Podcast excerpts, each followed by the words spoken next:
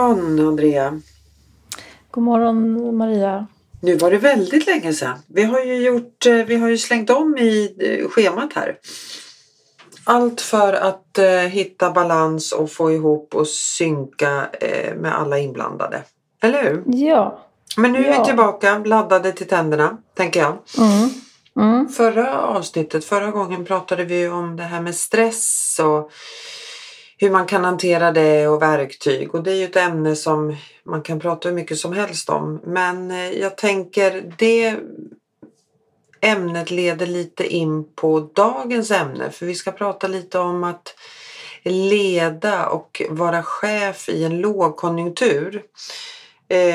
Och det är ju stressigt om något, skulle jag vilja säga.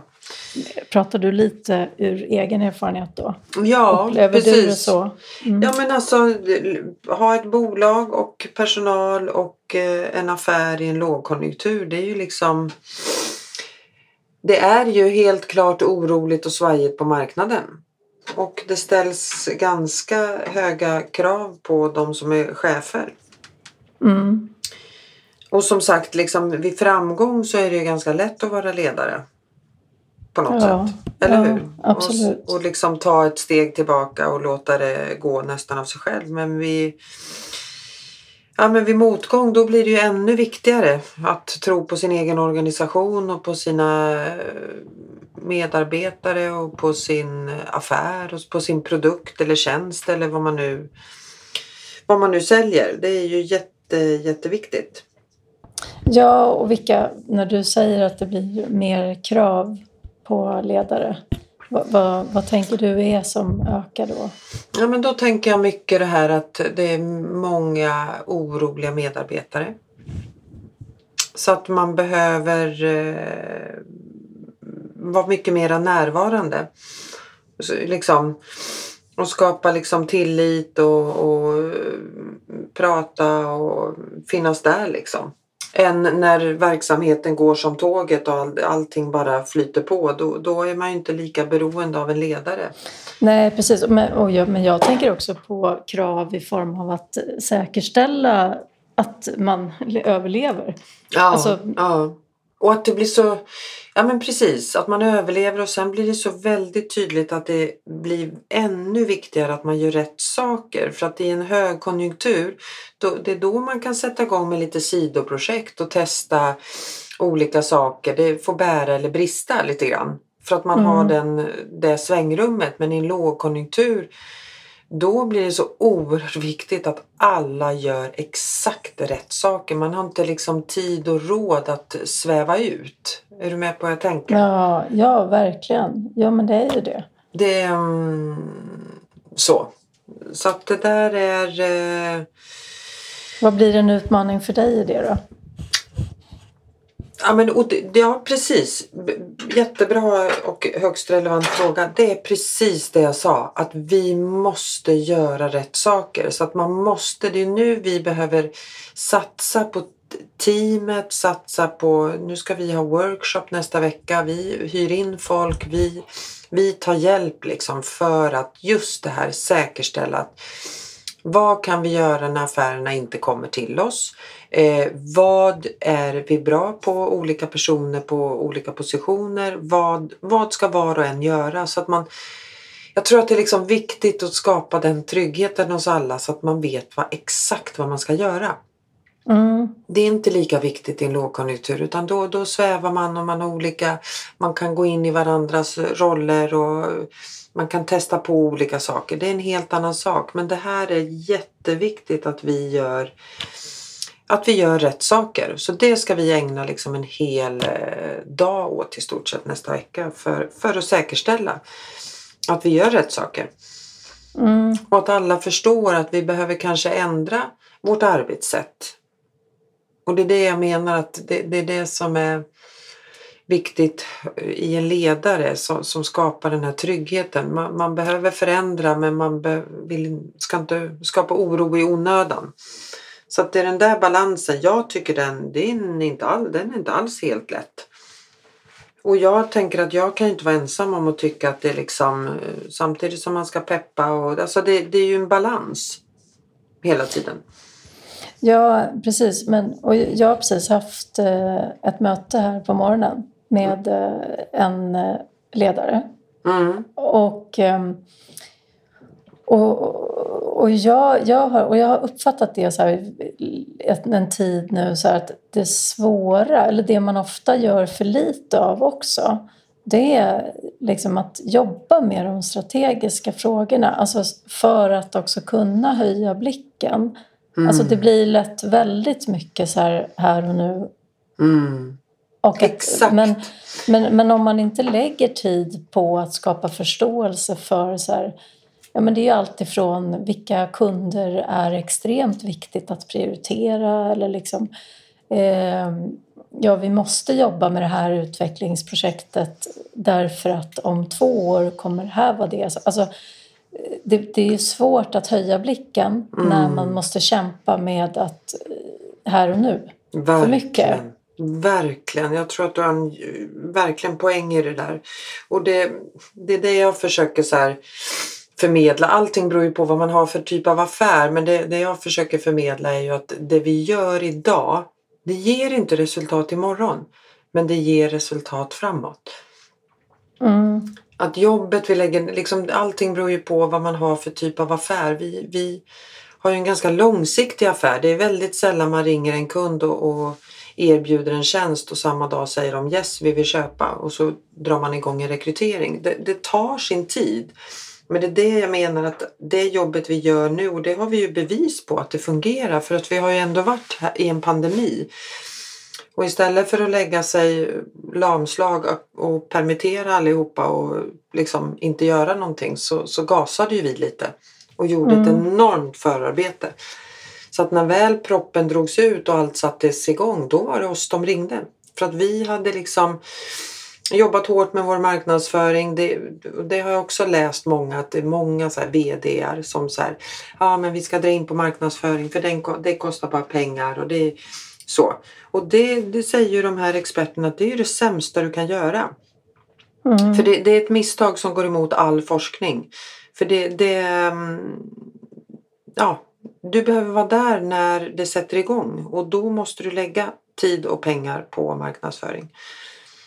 För så fort ekonomin tar fart, så då blir det ju liksom tillväxten, tänker jag, till de bolagen som inte har dragit åt. Man undviker ju ibland att sätta ord på rädslorna.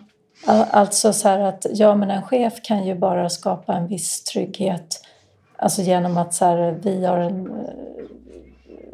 jätteduktiga på det vi gör. Vi kommer att satsa på marknadsföring hela vägen. Men jag tänker att det är också viktigt att på något sätt så här, det viktiga är ju att vi gör rätt saker, för i så fall så kommer ingen bli av med jobbet. Nej, precis. När det är de rädslorna.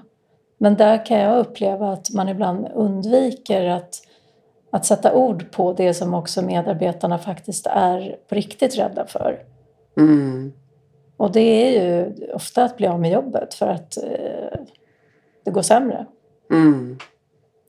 Men att det kan vara viktigare att man på något sätt sätter ord på det och säger att det här är en relevant rädsla. Mm. Och men sättet att hantera rädslan är ju att vi gör rätt saker. Att vi fokuserar på rätt grejer, det är det du menar? Ja, precis. Att vi blir inte av med rädslan för att vi stannar kvar i att vara rädda.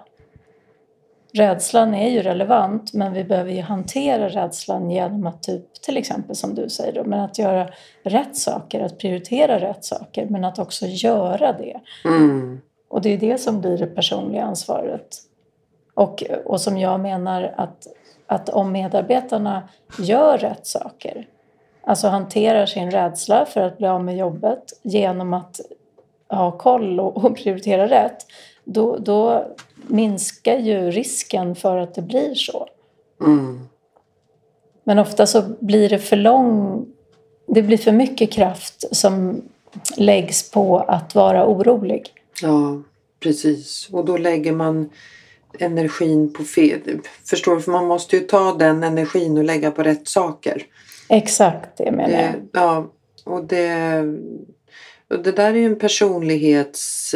Alltså jag träffar ju så otroligt mycket folk hela dagarna. Och många har fått gå och är oroliga för vart de ska ta vägen. För att det är svårt att söka jobb och landa i någonting i en lågkonjunktur. Och jag träffar också väldigt många som sitter på jobb idag. Men som är väldigt oroliga att de kommer få gå.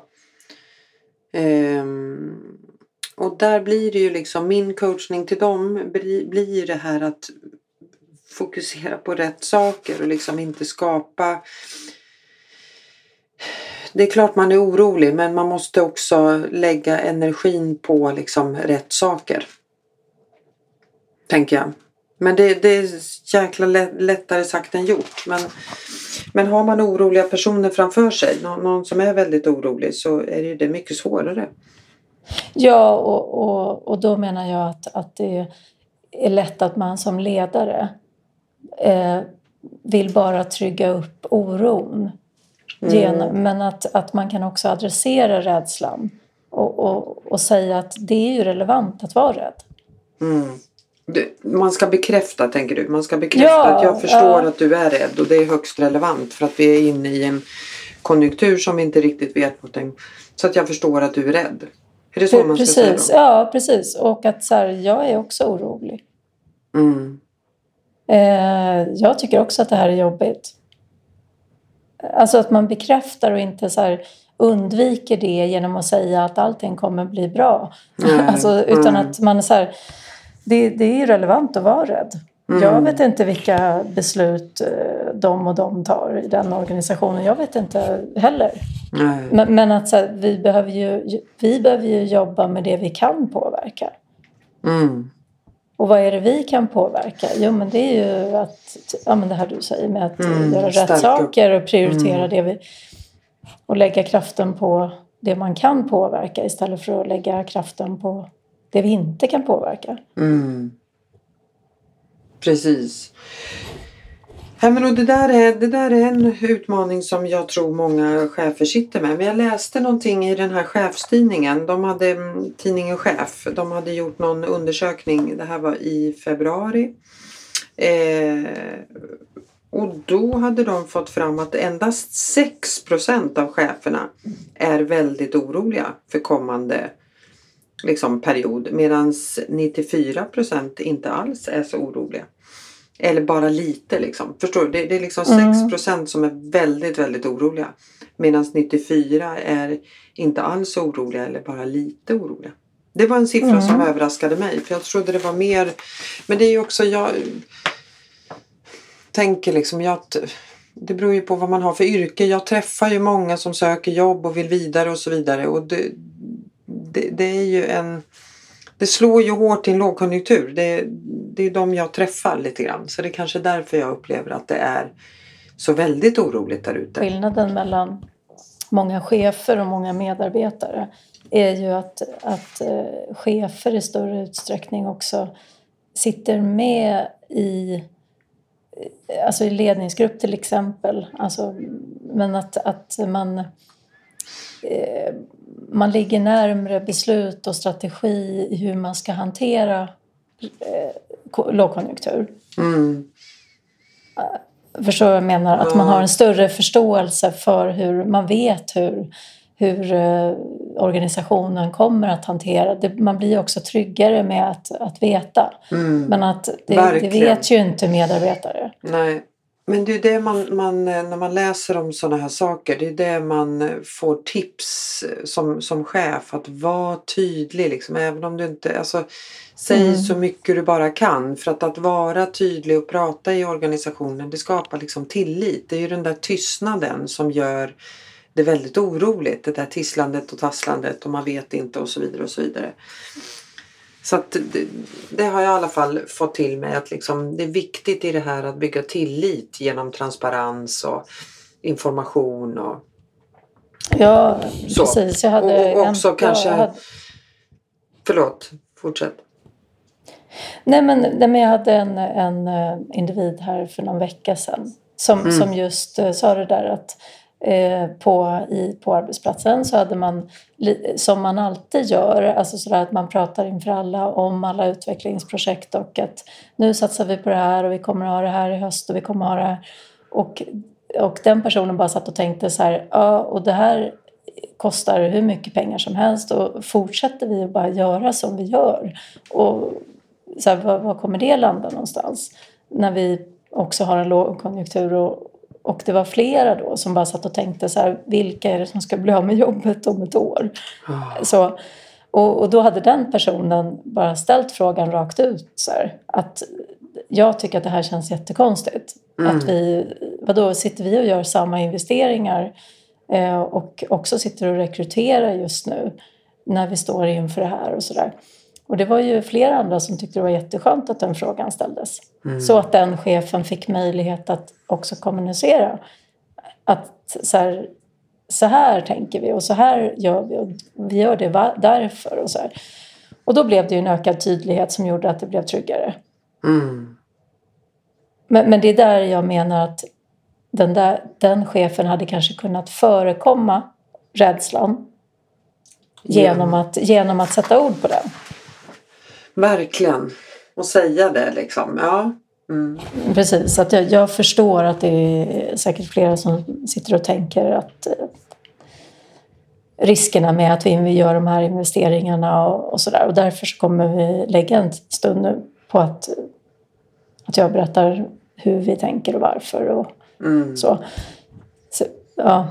Jag tror det också. Och jag tänker så här, är det någon gång man ska vara liksom lite transparent med siffror, tänker jag, är väl kanske nu då, och förklara precis vad är det vi behöver göra för att personalkonstellationen ska se ut så här. Att man är mera öppen med det så att det blir väldigt tydligt att det här behöver X göra för att vi ska kunna sitta kvar i de här lokalerna eller ha kvar den här konstellationen eller ja, och så vidare och så vidare. Och det blir väldigt tydligt för oss när vi får samtal från när vi får 5-6 samtal samma vecka från en arbetsplats över just de här grejerna, då blir det väldigt tydligt att det är sjukt oroligt i det huset. Och min uppfattning är att det är för att de inte vet. De får ingen information. De får ingen information och de vet ingenting. Och det görs om och det liksom, ja, man får inte informationen. Och det skapar sån himla rädsla hos många och ja, saknaden av information. Så att jag tror mitt tips på i de här tiderna är att liksom vara så öppen och ärlig som man bara kan. Och sen kan man ju inte veta allting. Man är ju ingen sierska, man är ju bara människa. Så att jag har ingen svar på vad den här lågkonjunkturen kommer ta vägen. Och hur länge den kommer vara och när proppen dras ut och hur det kommer påverka. Det är ju ingen som vet.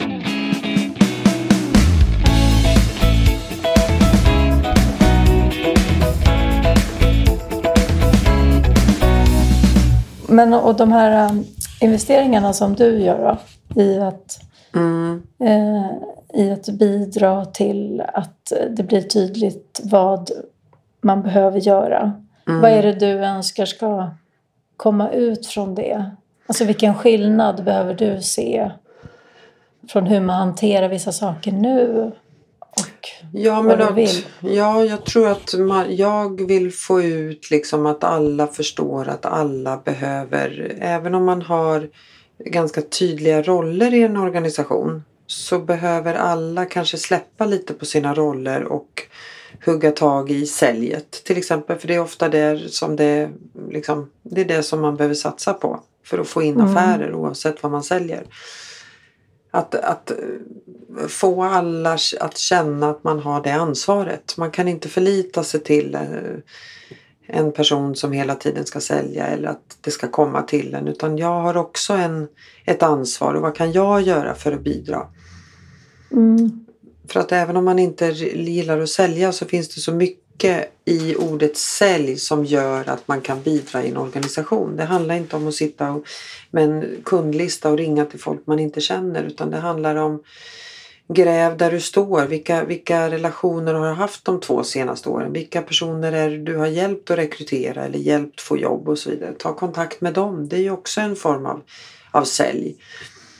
Så att, det är ju lite, det är ju ett litet själsord det här med sälj, upplever jag. Vi har ju liksom gått igenom det här en gång i pandemin, upplever jag. Att nu behöver alla steppa upp och nu behöver vi alla hjälpas åt. Och vi är lite här nu igen några år senare, att nu behöver vi alla bidra. Och det är det som jag tycker är viktigt att förmedla. Att man lägger ner tid och kraft, pengar och energi på att avsätta tid för en sån här dag. För att tydliggöra vad alla behöver göra. Mm. Och skapa liksom en förståelse för när alla går därifrån så ska man känna att jag har ett ansvar i det här. Mm. Det tycker jag är viktigt. Jag har inte en aning, Andrea. Jag är ju ingen forskare i det här ämnet. Man är ju bara en vanlig människa men som försöker liksom göra rätt saker. Men, ja, men precis. Eller hur? Ja, men verkligen. Och jag menar ju verkligen också, precis som du säger, att genom att förstå att ju mer vi jobbar med sälj då, till exempel, desto tryggare kan du känna dig. Verkligen, verkligen. Och att få individerna att förstå att det är ju där du skapar trygghet. Och någonstans så tror jag, det är det där jag tycker så här, att man, det är nu man behöver satsa på de där sakerna. Inte sitta och spara in, utan det är nu man behöver satsa. Det är så lätt för organisationer att man drar in och det är liksom, det stramas åt istället för att... Jag tror ju inte på det. Jag tror ju att man behöver satsa sig ur det. Och i alla fall kunna känna att nu har vi gjort allt vad vi har kunnat. Vi har verkligen försökt. Nu har vi inte lyckats ända fram, men vi har i alla fall gjort det vi har kunnat. Mm. Ja, visst. Och, ja.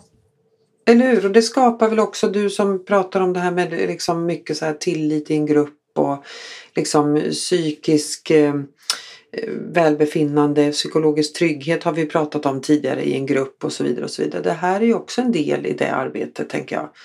Att det skapar väl en trygghet hos medarbetare om man vet precis vad man ska göra och precis vad som förväntas och sådana saker. Ja, precis. Och att man som ledare i det behöver kunna också höja blicken och förmedla vad konsekvenser blir om vi inte gör så här. Mm. För det är väldigt lätt att fastna i det dagliga. Ah. Och så tappar man vad det är som verkligen bidrar på sikt. Så där. Det är det som jag upplever. Det är svårigheten ofta för ledare. Verkligen. Men vad du som sitter med mycket chefer och sådana typer av samtal, vad vilar på deras läppar just nu? Vad har de för utmaningar? Ja, men till exempel att det blir för stort fokus på relationella saker i organisationen, att konflikter, tolkningar, missnöje som skapar sämre prestation och sämre förmåga till att göra rätt saker. Alltså att det blir för mycket fokus på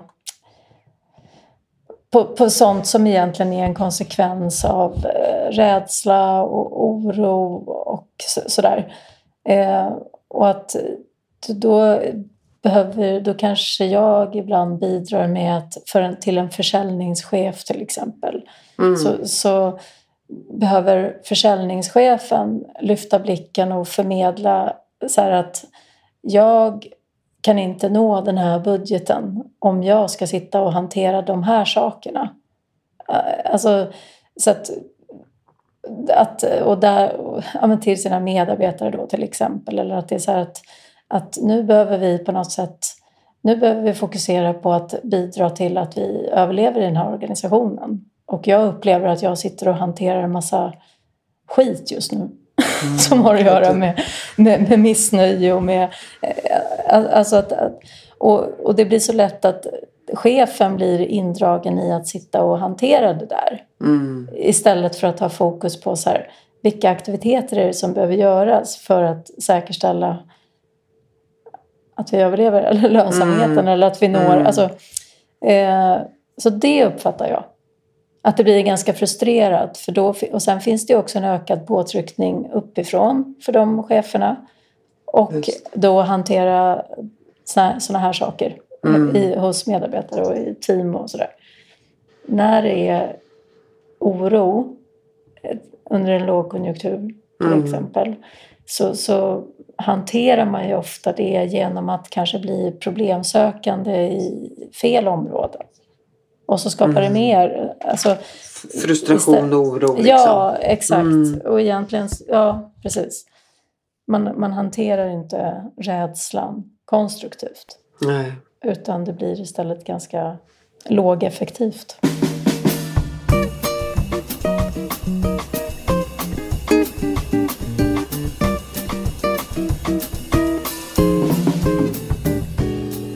Men om vi ska runda av här med något tips, så skulle jag vilja liksom ge tips till de som har medarbetare och som är chefer och ledare. Det är liksom den här med att tydliggöra vad alla ska göra så att det blir glasklart. För jag tror att tydligheten är A och O i sådana här oroliga tider. Det tror jag är jätteviktigt. Och jag skulle säga, eftersom jag hör på olika håll, men jag skulle säga att det är ganska viktigt att sätta ord på rädslorna och att istället också förmedla alltså man förmedlar trygghet genom att sätta ord på rädslorna och säga vad det är vi gör för att undvika det. Och vad det är som det är viktigt att vi fokuserar på för att det inte ska drabba medarbetare till exempel. Ju hellre informera för mycket än för lite. Ja, men precis. Verkligen. Ja, men det får vi väl, då får det avsluta veckans avsnitt helt enkelt. Och du ska åka hem från Åre? Jag ska åka hem från Åre. Jag sitter ju här i bastun nu, faktiskt, uppe i Åre. Jag har ju lite sportlov blandat med lite ledighet och lite jobb och lite sådär som det är. Ja, sitter här och jobbar på förmiddagarna och åker lite skidor på eftermiddagarna. Det är en ganska bra kombination. Och jag är ju ganska sugen på att åka till Åre så här själv. Det var ju fantastiskt att vara där med Harry. Ja. Och jag måste ju säga att det är ju otroligt vilken utveckling en sån här liten unge kan göra. I att åka skidor. Ja, nej, men det är ju fantastiskt och det är jätteroligt. Men alltså, herregud vad det är utmattande. Ja, det är... Att hantera en 5-åring som ligger och gapar i liften. Och det är fel strumpor och det är så här. Alltså, Maria, då kan jag känna mig helt slut. Ja, men det förstår jag. Ja, och så känner man bara så här, vilken investering jag gör för framtiden. Men just nu så skulle jag behöva åka lite själv. Men det är därför du och jag ska åka på en poddkonferens. Jag lägger mig inte i backen och skriker att det är fel strumpa, jag lovar. Nej, jag tycker vi ska göra det. Jag som har 3 stora barn som har gått igenom allt det där med alla barn. Alltså det är ju värt det. För jag sen vet. När de väljer sen att göra en säsong i Åre för att de tycker det är så kul med skidåkning. Förstår du? Eller när de... Vi har ju Max som är 13 år som älskar att åka skidor. Då är det. Men när man är uppe i det där så är det ju bedrövligt. Det är ju skitjobbigt. Ja. Det kan vi väl också vara villigt erkänna. Men jag körde ju hårt med när han var 2 år och 3 månader. Ja, han började. Ja, visst. Alltså, så att han är ju självgående. Så, men sen är han ju 5 i psyket. Så att han är, men jag håller med. Mina äldre barn och så, det är ju jättehärligt att de älskar att åka skidor och så. Ja, det är fantastiskt. Men vi planerar det, Maria. Och sen så... Vi planerar det och sen så hörs vi igen i nytt poddavsnitt om 2 veckor. Och vi kan väl uppmana och uppmuntra våra lyssnare att gärna skicka in förslag på ämnen som ni vill att vi pratar om. Mm, jättegärna. Eller hur? Bra. Då rundar vi av här och säger hej då. Tack och hej! Hej!